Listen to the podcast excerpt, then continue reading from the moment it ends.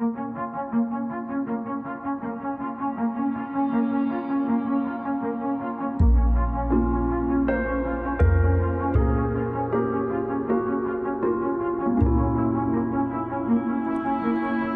Deus criou o mundo.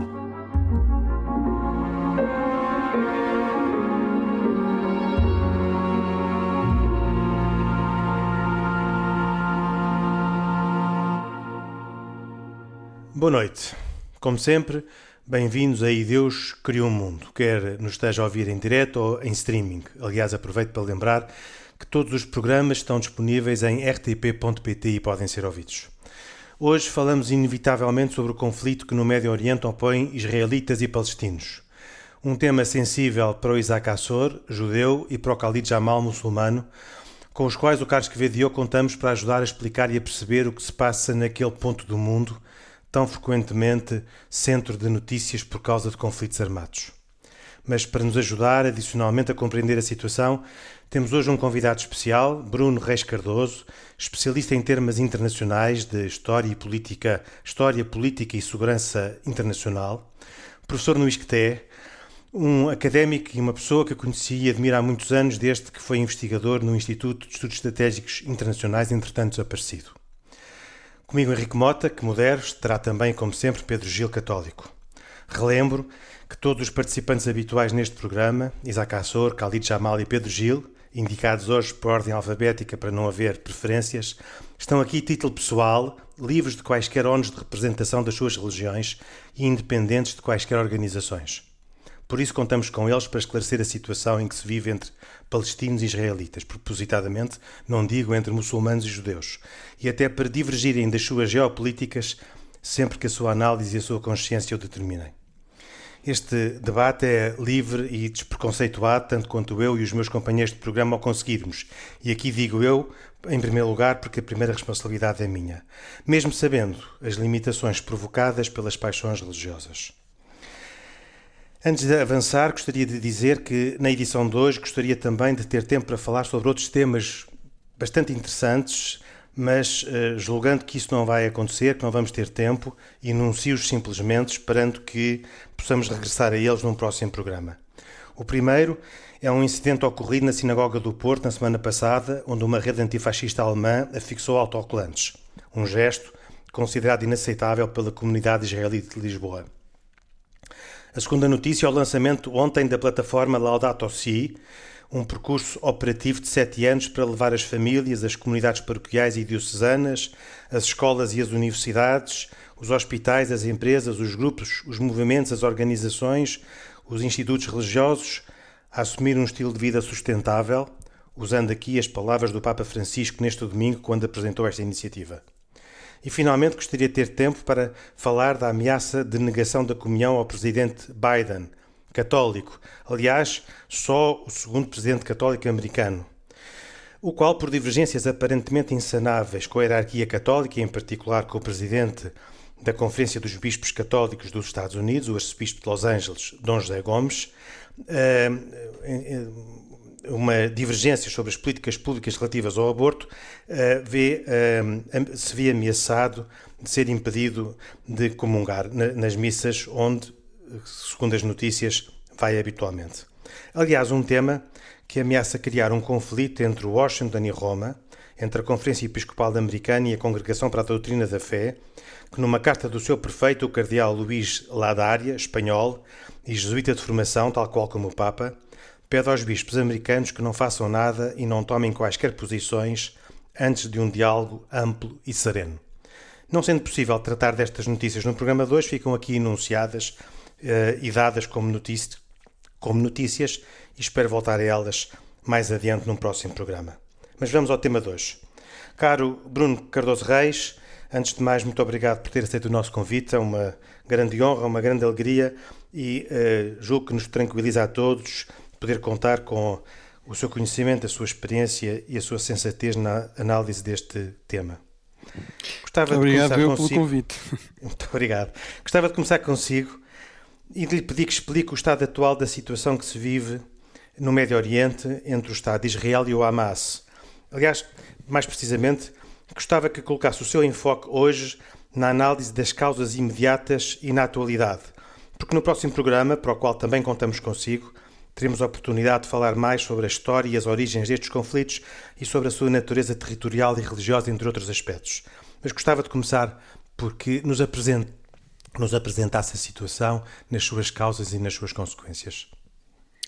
Bem, no fundo há aqui uma causa imediata, ou causas mais imediatas, embora de duas naturezas diferentes. Uma, as que têm a ver mais, no fundo, com os, os gatilhos, no fundo, o catalista, o catalisador que aqui provocou esta, esta explosão, e portanto isso parece estar muito ligado à, à questão do, de Jerusalém, não é? Eh, do, de Jerusalém em geral e, e também do, do risco que que é percebido em muitas populações, enfim, em muitos meios palestinianos e árabes, de que no fundo uh, uh, haverá uma, uma fase seguinte nesta agenda mais ambiciosa de certos setores em, Israel que já avançaram no fundo com, com, com um processo de anexação, de controle efetivo, se quisermos, de territórios importantes na, nos territórios ocupados, que reclamam obviamente a, a questão de Jerusalém como capital uh, do Estado israelita, mas que no fundo isso estenderia algo que até aqui foi sempre um tabu, que era a expulsão de populações árabes,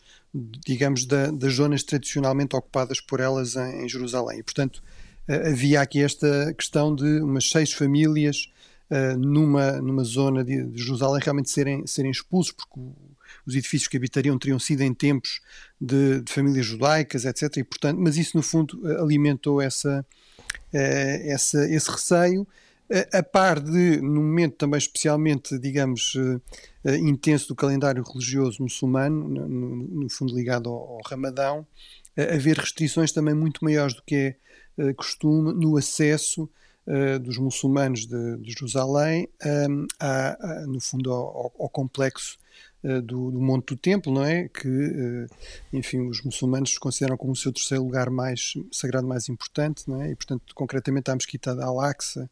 Uh, e, portanto, esses teriam sido, digamos aqui, os fatores mais imediatos. Depois, há, há, outro, há outros fatores que eu acho que não são menos importantes, mas que têm a ver, por um lado, com aqui com um acumular, digamos, de tensões e de queixas, não é? No fundo, já desde 2014 que não havia digamos, um choque muito violento a este nível, sem que, no entanto, a situação no terreno ou em termos de diálogo uh, político, enfim, diplomático entre as partes tenha avançado alguma coisa.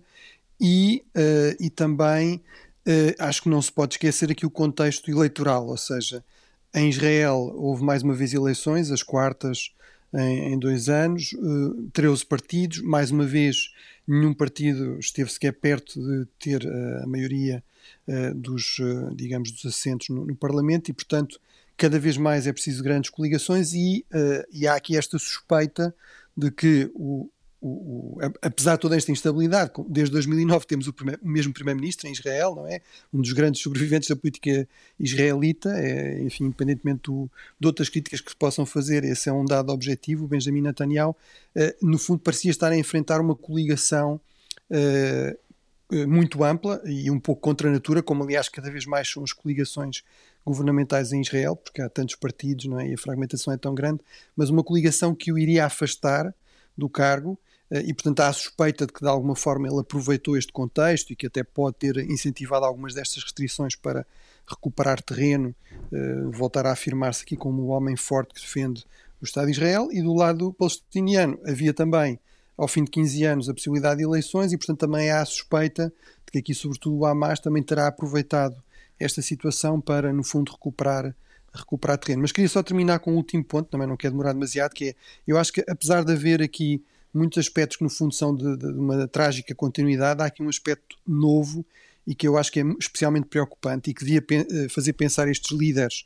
que têm apostado numa certa radicalização e numa certa indiferença também a encontrar um, a encontrar soluções e avançar alguma coisa com, com, o processo de diálogo, que é, uh, pela primeira vez tivemos em, em Israel uh, árabes israelitas, ou seja, árabes que são cidadãos de Israel, e uh, israelitas judeus, não é? Uh, em confrontos nas ruas, não é?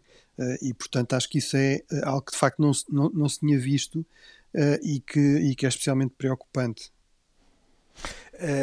Bruno Cardoso Reis, que por lapso inverti os apelidos quando, quando apresentei, peço desculpa. uh, Bruno, um, um, as causas, para começar, são essas que apresentou.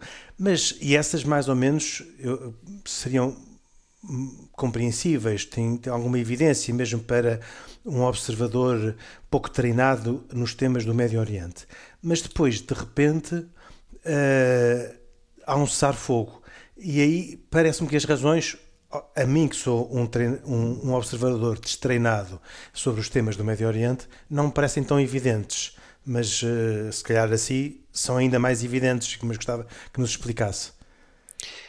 Bem, é, é, portanto, é, de facto, o cessar-fogo surgiu num contexto, enfim, que era difícil de prever exatamente, mas em que era mais ou menos evidente que era o tempo necessário para, no fundo, as duas partes, e aqui sobretudo o Hamas, por um lado, e o governo israelita, liderado por Benjamin Netanyahu, poderem reclamar vitória, não é? Portanto, o Hamas uh, pode afirmar que conseguiu, uh, apesar de, enfim, todas as restrições de acesso a gás, etc., uh, conseguiu lançar mais de 4 mil mísseis contra Israel. o Israel pode dizer que conseguiu impedir a maior parte desses mísseis de, de atingirem o solo ou a população e também conseguiu fazer aqui uma operação militar que degradou muito significativamente essas capacidades do, do Hamas. Portanto, no fundo, os dois lados puderam reclamar uma, uma, espécie de vitória. Portanto, nesse aspecto, sim. Onde, quer dizer, talvez aqui o elemento novo é a ideia de que este cessar-fogo, mais do que por pressão de, dos Estados Unidos, apareceu muito por causa de, da pressão e, sobretudo, da ação de atores regionais árabes, ou seja, o Egito e o Qatar são os mais referidos. Eh, eu penso que, apesar de tudo, não se pode desvalorizar completamente aqui o papel dos Estados Unidos, que é verdade tem estado muito menos ativo, muito menos assertivo, uh, por várias razões, por, ou por razões até diferentes e opostas quase, mas já no tempo do Presidente Trump e agora com o novo Presidente Biden, que aliás nem sequer tinha nomeado ainda um embaixador para Israel, mas, mas eu acho que apesar de tudo, querendo, eh, de facto os Estados Unidos têm aqui uma grande capacidade de, de influência, mas eu acho que eh, é significativo pelo menos isto, ou seja, há aqui eh, uma, uma, um certo maior vazio de poder, o, o, peso dos Estados Unidos é menos hegemónico, os atores regionais têm mais importância. Uh, e, uh, e, de facto, Israel conseguiu nos últimos anos, uh, muito à conta deste contexto regional muito mais violento, muito mais caótico, construir relações muito pragmáticas e até públicas, o que é uma novidade, porque pragmáticas e secretas já existiam há bastante tempo, mas com, com Estados como os Emirados Árabes Unidos, por exemplo, e enfim, fala-se muito da Arábia Saudita, aí continuam sem ser, digamos, abertas e relações diplomáticas normais, com o Egito também já há bastante mais tempo, mas essas relações, no fundo, ganharam talvez mais peso. Uh, agora, eu acho é que isso também mostra que, que, seria uma ilusão pensar que essas relações, no fundo, só funcionam no sentido de dar margem de manobra a Israel para fazer o que entender em relação à questão palestiniana. Uh, eu acho que é verdade que muitos destes líderes uh, árabes uh, estão mais preocupados com o Irão, estão mais preocupados, enfim, estiveram mais preocupados com, com o dito o autoproclamado Estado Islâmico, ou Daesh, etc., com problemas internos do que propriamente com a questão palestiniana, mas apesar de tudo não podem ignorar completamente uh, a opinião pública, mesmo em Estados autoritários a, a opinião pública pesa alguma coisa, uh, e, e, portanto acho que não, isto também funciona no sentido desses Estados pressionarem Israel no sentido de dizer, quer dizer, nós queremos manter, continuar a ter boas relações, relações pragmáticas, mas não pode ir demasiado longe, uh, por exemplo, na, enfim, neste, neste, no uso da, da violência, no fundo, de ataques a, a territórios palestinianos. Eu, eu, nós vamos voltar a este ponto mais adiante, uh, mas antes disso eu gostava de pedir ao Isaac Assor e ao Khalid Jamal que interviessem uh, eu, para uh, completar ou contestar algumas eu, das análises feitas pelo Bruno oh, oh, oh, Cardoso Reis. Se me for permitido, eu gostaria de fazer aqui uma pequena ressalva, uma pequena que é importante ressalva, que é assim, Israel é um Estado soberano e um Estado independente e está neste, neste último confronto e continua a tê-lo, até hoje tiveram mais atentados terroristas dentro do seu território eh, que saíram de uma parte do, do, território da autoridade palestiniana que nem é governado pela autoridade palestiniana. Vamos lá ver. O Mahmoud Abbas não é não é o líder, uh, uh, chamemos-lhe que da, da, da, de Gaza. Ou seja, Gaza é um território que está a ser uh, administrado por uma organização classificada como terrorista, uh, não só pelo Estado de Israel, mas também pelo, pela comunidade internacional. Portanto, é bom que se faça aqui uma pequena Sim, ressalva o, o, sobre. Indo ao seu ponto. Sim, inclusive pela, pela União Europeia. Os não saíram de... Exatamente. Inclusive é pela União Europeia. Os mísseis não partiram, por exemplo, de Ramallah, mas partiram de Gaza. Portanto, Ramallah tem, Ramallah tem a autoridade palestiniana, com Mahmoud Abbas uh, como, como, como, seu líder, e, e, e, Gaza tem uma autoridade, tem uma autoridade feita por uma organização terrorista que é o Hamas. Mas, neste conflito, e é isso aquilo que eh, o Bruno falou de algo que eu acho que é o mais importante neste confronto, eh, que é esta novidade de existir em Israel eh, uma, uma comunidade árabe-israelita, de passaporte israelita, estamos a falar de perto de 20% da população, é muito, é muita gente, que eh, nos seus planos de direitos como cidadãos israelitas, se insurgiram contra os seus conterrâneos também, cidadãos israelitas mas judeus, dentro do, seu, do, do, do território de Israel. Ou seja, esse, essa, essa é o, a grande novidade, uh, e uma novidade triste, uh, que, que, temos neste, neste conflito. Porque o lançamento de mísseis de Gaza para Israel, uh, infelizmente é algo que uh, tem acontecido com alguma frequência e que tem tido um, uns interregnos de tempo, mas que uh, vão sendo continuamente repetidos.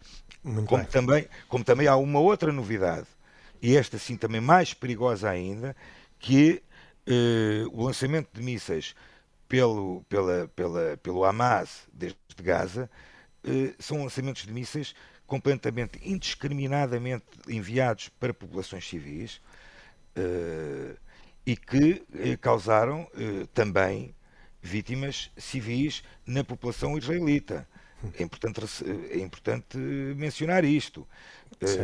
ao contrário, ao contrário, temos um exército que, que, que fez o, o, o, o Ouça, eu não, eu não consigo encontrar um, um exército no mundo que telefone a avisar que vão haver bombardeamentos em determinados locais para as pessoas saírem de lá. Ou seja, o Hamas não fez isto nem faz isto. O Hamas indiscriminadamente lança uh, rockets sobre a população civil. E, e, a utilização, e a utilização da mesquita de Al-Aqsa como pretexto ou uh, a, a, tal, a tal uh, situação que, que o Bruno mencionou e muito bem sobre a questão de, daquelas seis famílias eh, que estavam ou que irão ser expoliadas no seu terreno. A verdade é que aquilo foi uma decisão do Supremo Tribunal de Israel. Israel e Jerusalém ainda é, se Deus quiser, continuará a ser a capital de Israel. Uh, o Supremo Tribunal israelita tomou uma decisão e essa decisão deve ser acatada, penso Muito eu. bem. Isaac, deixa agora ouvir o Isaac, o, um, Isaac, deixa agora ouvir o Khalid Jamal sobre esta intervenção inicial do um, uh, Bruno Cardoso Reis uh, e sobre as causas deste conflito. Bom, Henrique, o que, o que é que este conflito merece ser dito? O que é que merece ser dito sobre isto assim à primeira vista? Em primeiro lugar, de facto, a nossa surpresa perante toda esta escalada de violência de parte a parte, é evidente, uh, uh, especialmente num contexto em que, em princípio, tendo em conta os recentes acordos que o Estado de Israel fez com alguns dos países árabes, especialmente os Emirados Árabes Unidos, que ocupam um, um papel de ator principal e de, de, certa forma de mediação entre os países árabes, uh, esperava-se que de facto pudesse haver uma uma melhoria das relações uh, e que de facto isso afetasse também os territórios palestinianos. Uh, e infelizmente não, não, é, não foi isso que aconteceu uh, e de facto eu, acho que era, eu acho que era importante realçar aqui dois ou três pontos. Em primeiro lugar, a escalada da violência, não é? desta forma que eu entendo como de certa forma desproporcional. Mas desproporcional de que parte? Vamos, vamos deixar ouvir o, o, o Khalid até ao fim no seu, no seu raciocínio, não é, é, a escalada desta violência. Eu percebo a sua pergunta, mas gostava de não interromper o, o, o Khalid. É que, a desproporcionalidade é algo importante de ser oh, referido. Conversaremos sobre isso adiante. Conversaremos sobre isso adiante. A escalada da violência desta forma, por outro lado, contra alvos civis, não é? Nem todos, evidente, mas alguns deles, e sobretudo contra um templo que merece proteção, seja uma sinagoga, seja uma mesquita. Portanto, repare, a Al-Aqsa, como disse o Bruni bem, não é uma mesquita qualquer, não é? Estamos a falar do terceiro, do terceiro lugar do ponto de vista hierárquico, não é? Da terceira mesquita mais importante. Recorde-se que no passado os muçulmanos oravam virados para essa mesquita e depois é um bocadinho o contexto de toda esta questão, porque uh, onde, quando é que isto foi feito? Foi feito em pleno mês do Ramadão uh, e, portanto, de facto, teve uma intervenção dentro da mesquita, o que realmente faz surgir a ideia de que um, não há, os, os templos passam a não ter qualquer tipo de proteção. Por outro lado, Há de facto notícias eh, que, que, que, falam, por exemplo, a destruição do edifício da Associated Press, por exemplo, e outros, uh, o que de certa forma um, acaba por uh, colocar o conflito, uh, ou acaba por colocar os limites, digamos assim, da intervenção israelita num plano muito maior do que aquele que existia no passado. Por exemplo, uh, observamos e vemos muitas imagens, a comunidade internacional, como sabem, começa enfim, a, noticiar um bocadinho estas questões. Claro que alguns destes conteúdos são feitos e nós temos de ter atenção, mas nem tudo aquilo que se vê, evidentemente, pode ser irreal, não é? Portanto, por exemplo, quando vemos, embora possa haver um aproveitamento destas questões quando vemos, por exemplo, armas apontadas contra crianças, contra alvos civis, etc., isto acaba por chocar toda a comunidade internacional, não é? E, portanto, eu acho que isso de facto era importante ser realçado. Por outro lado, uh, aquilo que o Isaac diz, de facto, é verdade, existe uma desgovernação de parte a parte, do lado palestiniano, evidentemente, não é? E talvez isso aproveite, de certa forma, Israel, mas a pergunta que devemos fazer é: será que esse é o argumento decisivo? Será que o Isaac há pouco falava do prévio aviso? Claro, o prévio aviso é uma coisa importante importante. Mas será que esse prévio aviso que o exército israelita dá uh, aos palestinianos a dizer que vai destruir determinado edifício legitima essa destruição? Quer dizer, isso é, isso é uma questão sobre a qual nós devemos pensar, não é? Por outro lado, o Bruno disse bem em relação à questão política uh, que Israel hoje depara-se com um problema, que é um problema hum, das próprias eleições que tem tido e da dificuldade de governação, não é? Também, embora seja uma democracia, todos sabemos, embora tenha um conjunto de regras, uh, Netanyahu, muito muitos dizem que uh, acabou por avançar, digamos assim, nestes ataques como forma de legitimar e confortar a sua posição. Bom, eu não sou o, o, o maior especialista em termos de análise política para, para de facto perceber se é assim ou não, mas uh, li muita coisa sobre o tema e posso dizer que há muitos que hoje questionam a própria essência do Estado de Israel. Se por um lado a identidade religiosa está assegurada... Oh, Khalid, eu não queria ir por aí agora, portanto vou, vou interrompê-lo para lhe fazer uma outra Henrique, pergunta. É só, é só dizer... Se, vou interrompê-lo para lhe fazer uma outra pergunta. Peço desculpa, Khalid, não, não, não quero... Se a identidade religiosa Esse caminho não vamos tomar, Khalid. Não, não. Não, claro que não, Henrique, repare, deixa-me só dizer uma coisa que eu acho que é importante. Deixa-me só concluir dizer o seguinte: eu sou daqueles. Eu sou daqueles. vamos por aí. Isaac, Isaac, Isaac. Eu sou daqueles. Então só Cali terminar para lhe fazer outra pergunta. Eu sou daqueles, eu sou daqueles, e deixe-me só dizer isto para que fique claro: eu sou daqueles que não odeiam Israel. Começo por dizer isto. Embora haja, infelizmente, muitos muçulmanos que, que, que, que o façam. Por outro lado, ando a tentar encontrar motivos para, de certa forma, explicar esta situação. Agora, começo a ter dificuldade em encontrar motivos, pese embora possa haver terrorismo do outro lado, repare que eu sou o primeiro a reconhecer que há facções do Hamas que são... Oh, oh, Khalid, desculpa lá, o Hamas, na sua carta de princípios, tem escrito que o, o, o seu objetivo é a destruição do Estado de Israel.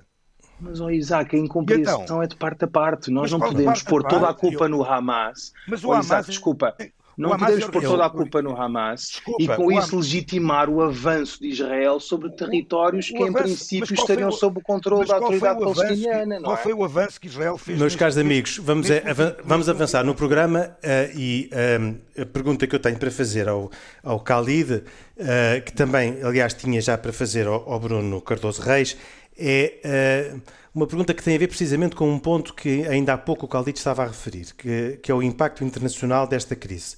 E que uh, a muitos observadores, não só a mim, aliás, nem fui eu que, que um, esta, este comentário ouviu uh, e pareceu muito, muito significativo, de que houve mais reação no mundo ocidental a favor do Hamas do que no mundo árabe. Ora bem.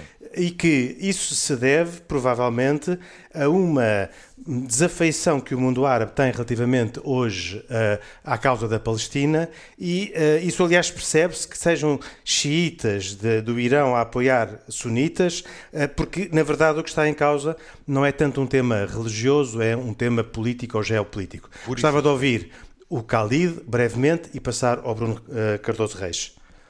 Khalid Jamal. Desculpe Henrique, estava, estava, a pergunta que me fez foi em relação à questão da, da da pouca ou menor solidariedade dos países árabes em relação à causa palestiniana. Bom, Henrique, isso é uma, é uma pergunta difícil de responder, honestamente. Porquê? Porque, na realidade, uh, enfim, uh, cada país tem a sua política, digamos assim, uh, e, se calhar o mundo árabe no seu todo é uníssono tem pensado mais nas relações individuais que tem com cada Estado e, enfim, essencialmente com Israel, como sabemos, alguns países que abriram relações com Israel, os Emiratos, Marrocos e outros, uh, e recentemente, aliás, repare, em face desta escalada de violência, alguns destes países retrocederam, o exemplo do Kuwait, das Maldivas. Agora, eu acho que era importante eu acho que era importante olhar para esta questão, Henrique, e esse é o meu contributo aqui à discussão, não como uma questão eh, de um conflito de uma nação árabe, chamemos-lhe assim, ou dos países árabes em uníssono contra Israel. E por isso é que eu há pouco secundava a minha posição dizendo que eu não sou daqueles que odeio Israel e eu não, eu não, não de certa forma, não amputo a legítima vontade de Israel de ter sua, o seu território e do legítimo anseio do povo judaico ter uma terra. Agora, Sim. o problema é quando isto se torna um conflito político e quando, por exemplo, cronologicamente, eh, nós temos, de facto, eh, o avanço dos colonatos, não é? Que, de certa forma, despoleta o envio de rockets e depois... Mas qual foi o avanço que houve neste último conflito? Sim, é, mas eu não, não quero entrar nesses pormenores, desculpem.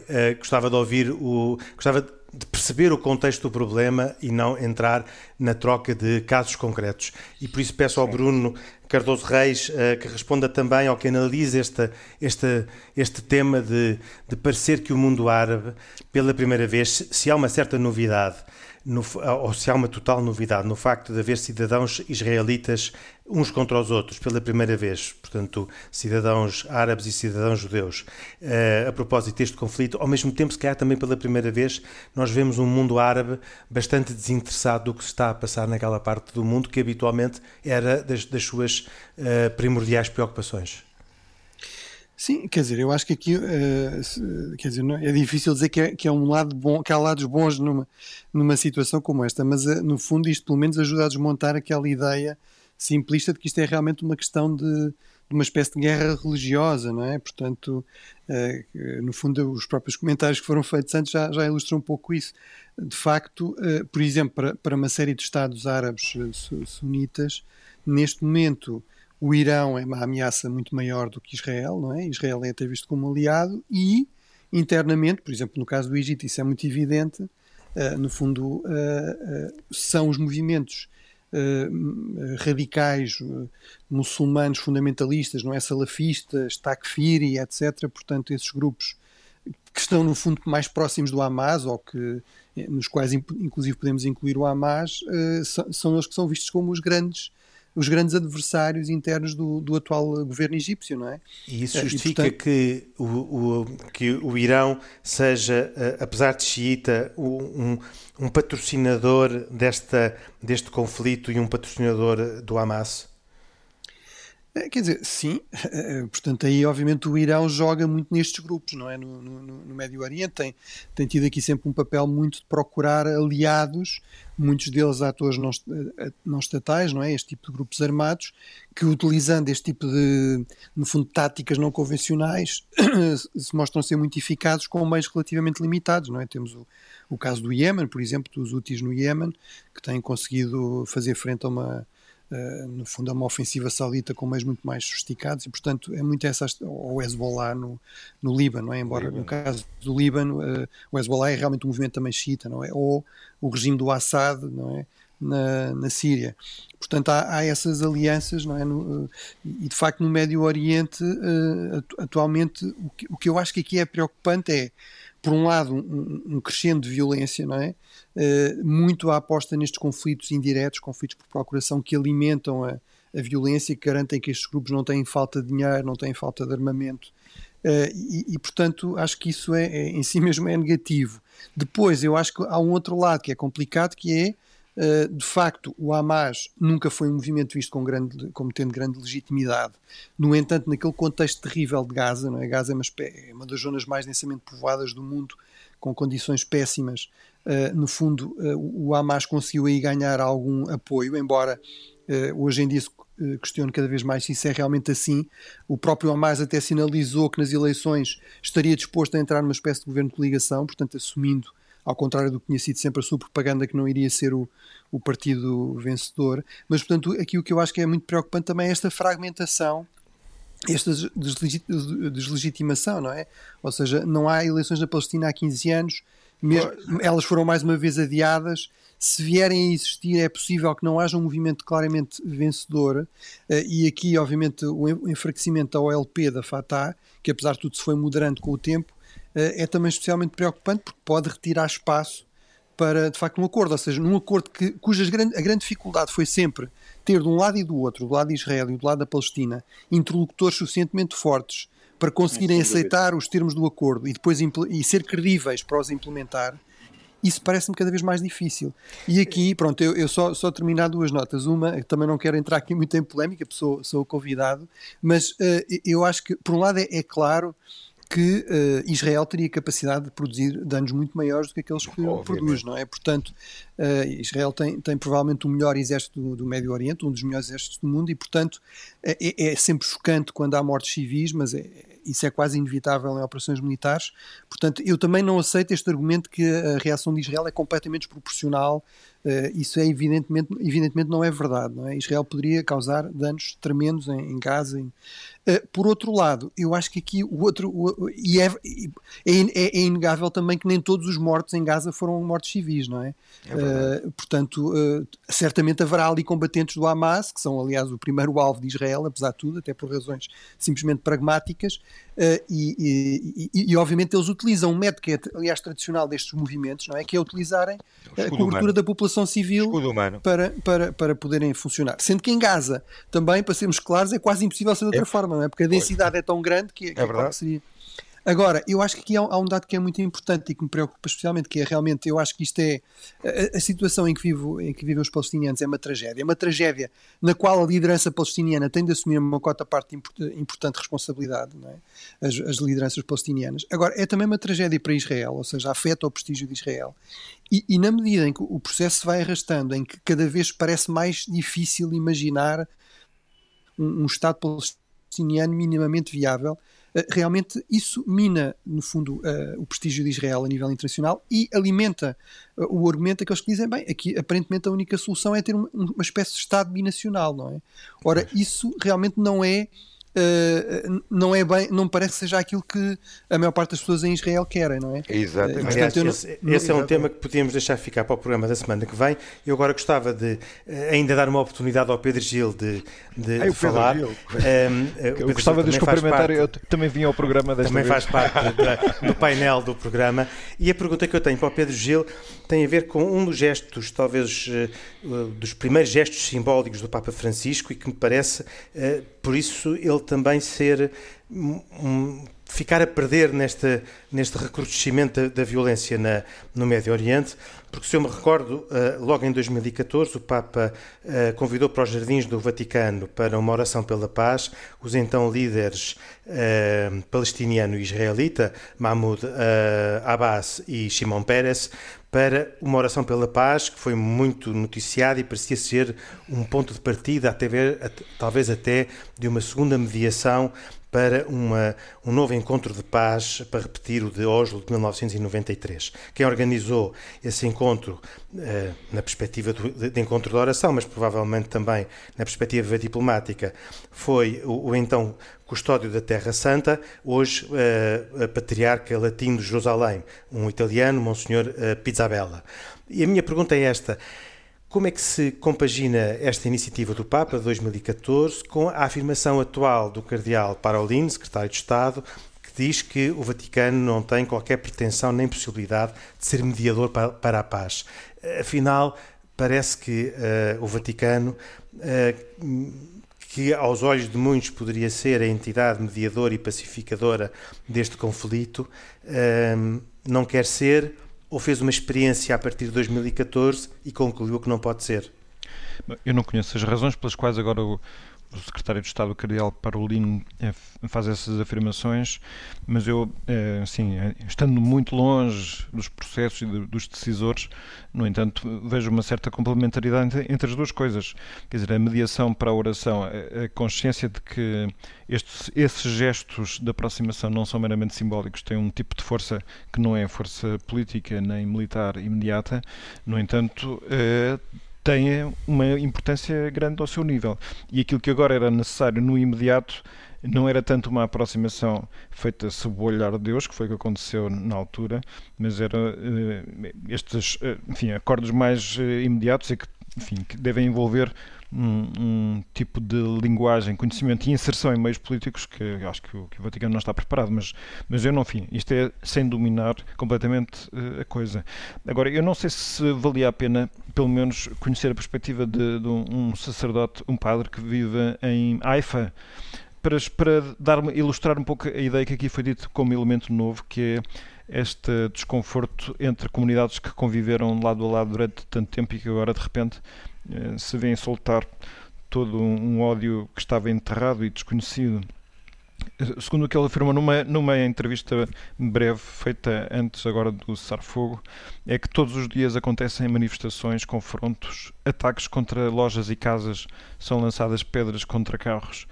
E, e que ele que tinha assistido à, à segunda e à terceira intifada em anos anteriores, diz que ele em Haifa nunca tinha visto coisa parecida com o que aconteceu agora. Portanto, em pouco tempo estes acontecimentos reabriram feridas que afinal nunca tinham cicatrizado. É um, há um ódio que explode e que vem, sabe-se lá de onde. É, estamos a falar de uma cidade onde, no total de 300 mil habitantes, 40 mil são, são árabes eh, israelitas. É, e, e, eu penso que, que este, este, este testemunho, que parece-me a mim muito forte, eh, que não aponta para causa nenhuma, é simplesmente descrever o estado de, de conflito aberto. Agora, com o cessar-fogo, eu, eu até me questionaria como é, que isto, como é que estes processos estão a acontecer. Isto é, se houve uma pacificação ou não, não tenho informação posterior. Uh, o que ele faz é, de qualquer forma, uma certa alusão de que parte desta ódio que agora explode dependem de, de, um fator que induziu ou pode ter ajudado a que isto acontecesse, que é uma linguagem política dos grupos que durante os tempos mais recentes em Israel Uh, andam a, a, rotular, bom, provavelmente reciprocamente, ambos, uh, damos os lados de terroristas e violentos, e portanto uma, uma linguagem que, que têm contribuído para romper esta normalidade da convivência pacífica que parecia ter prevalecido nos últimos anos. Um, Bruno uh, Cardoso Reis, uma última pergunta, o nosso tempo está quase esgotado, sobre esta possibilidade uh, uh, do Vaticano ter sido um mediador ou poder vir a ser mediador neste conflito e também sobre o papel da União Europeia. Há muitos que falam que a União Europeia devia ter um papel mais ativo. Sabemos quanto ativo e importante é o papel dos Estados Unidos do lado de Israel.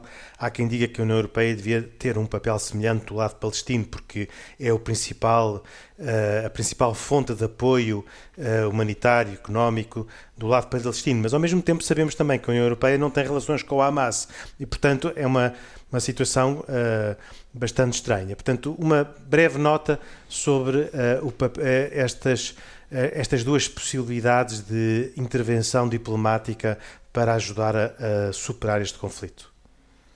Bem, eu não resisto aqui a repetir uma, uma anedota que se contava aqui há, há bastantes anos atrás, que era que o, o, Papa João Paulo II, como sabem, tinha muito interesse pelo diálogo interreligioso e também por esta, por esta região do mundo, teria dito que. Uh, e realmente era uma pessoa com imenso sentido de humor, portanto, mas eu acho que a anedota, digamos, é, é apócrifa, mas é, é de que ele teria dito há aqui uma solução realista e uma solução milagrosa para o, para o problema uh, para o problema israelo-palestiniano, que a solução uh, milagrosa era as partes entenderem-se com, com a ajuda dos mediadores, etc., implementarem finalmente um acordo de paz, etc., e depois a, a solução uh, realista Uh, portanto, essa seria a, milagrosa solução realista era Deus Nosso Senhor descer dos céus para Jerusalém é? e, e, dizer isto é o que vocês vão fazer, portanto, os judeus fazem isto, os cristãos fazem aquilo outro, os muçulmanos fazem o, isto e, portanto, porque realmente é o mesmo Deus, não é? O mesmo Deus abrâmico e, portanto, ele é, isto é que seria a solução realista.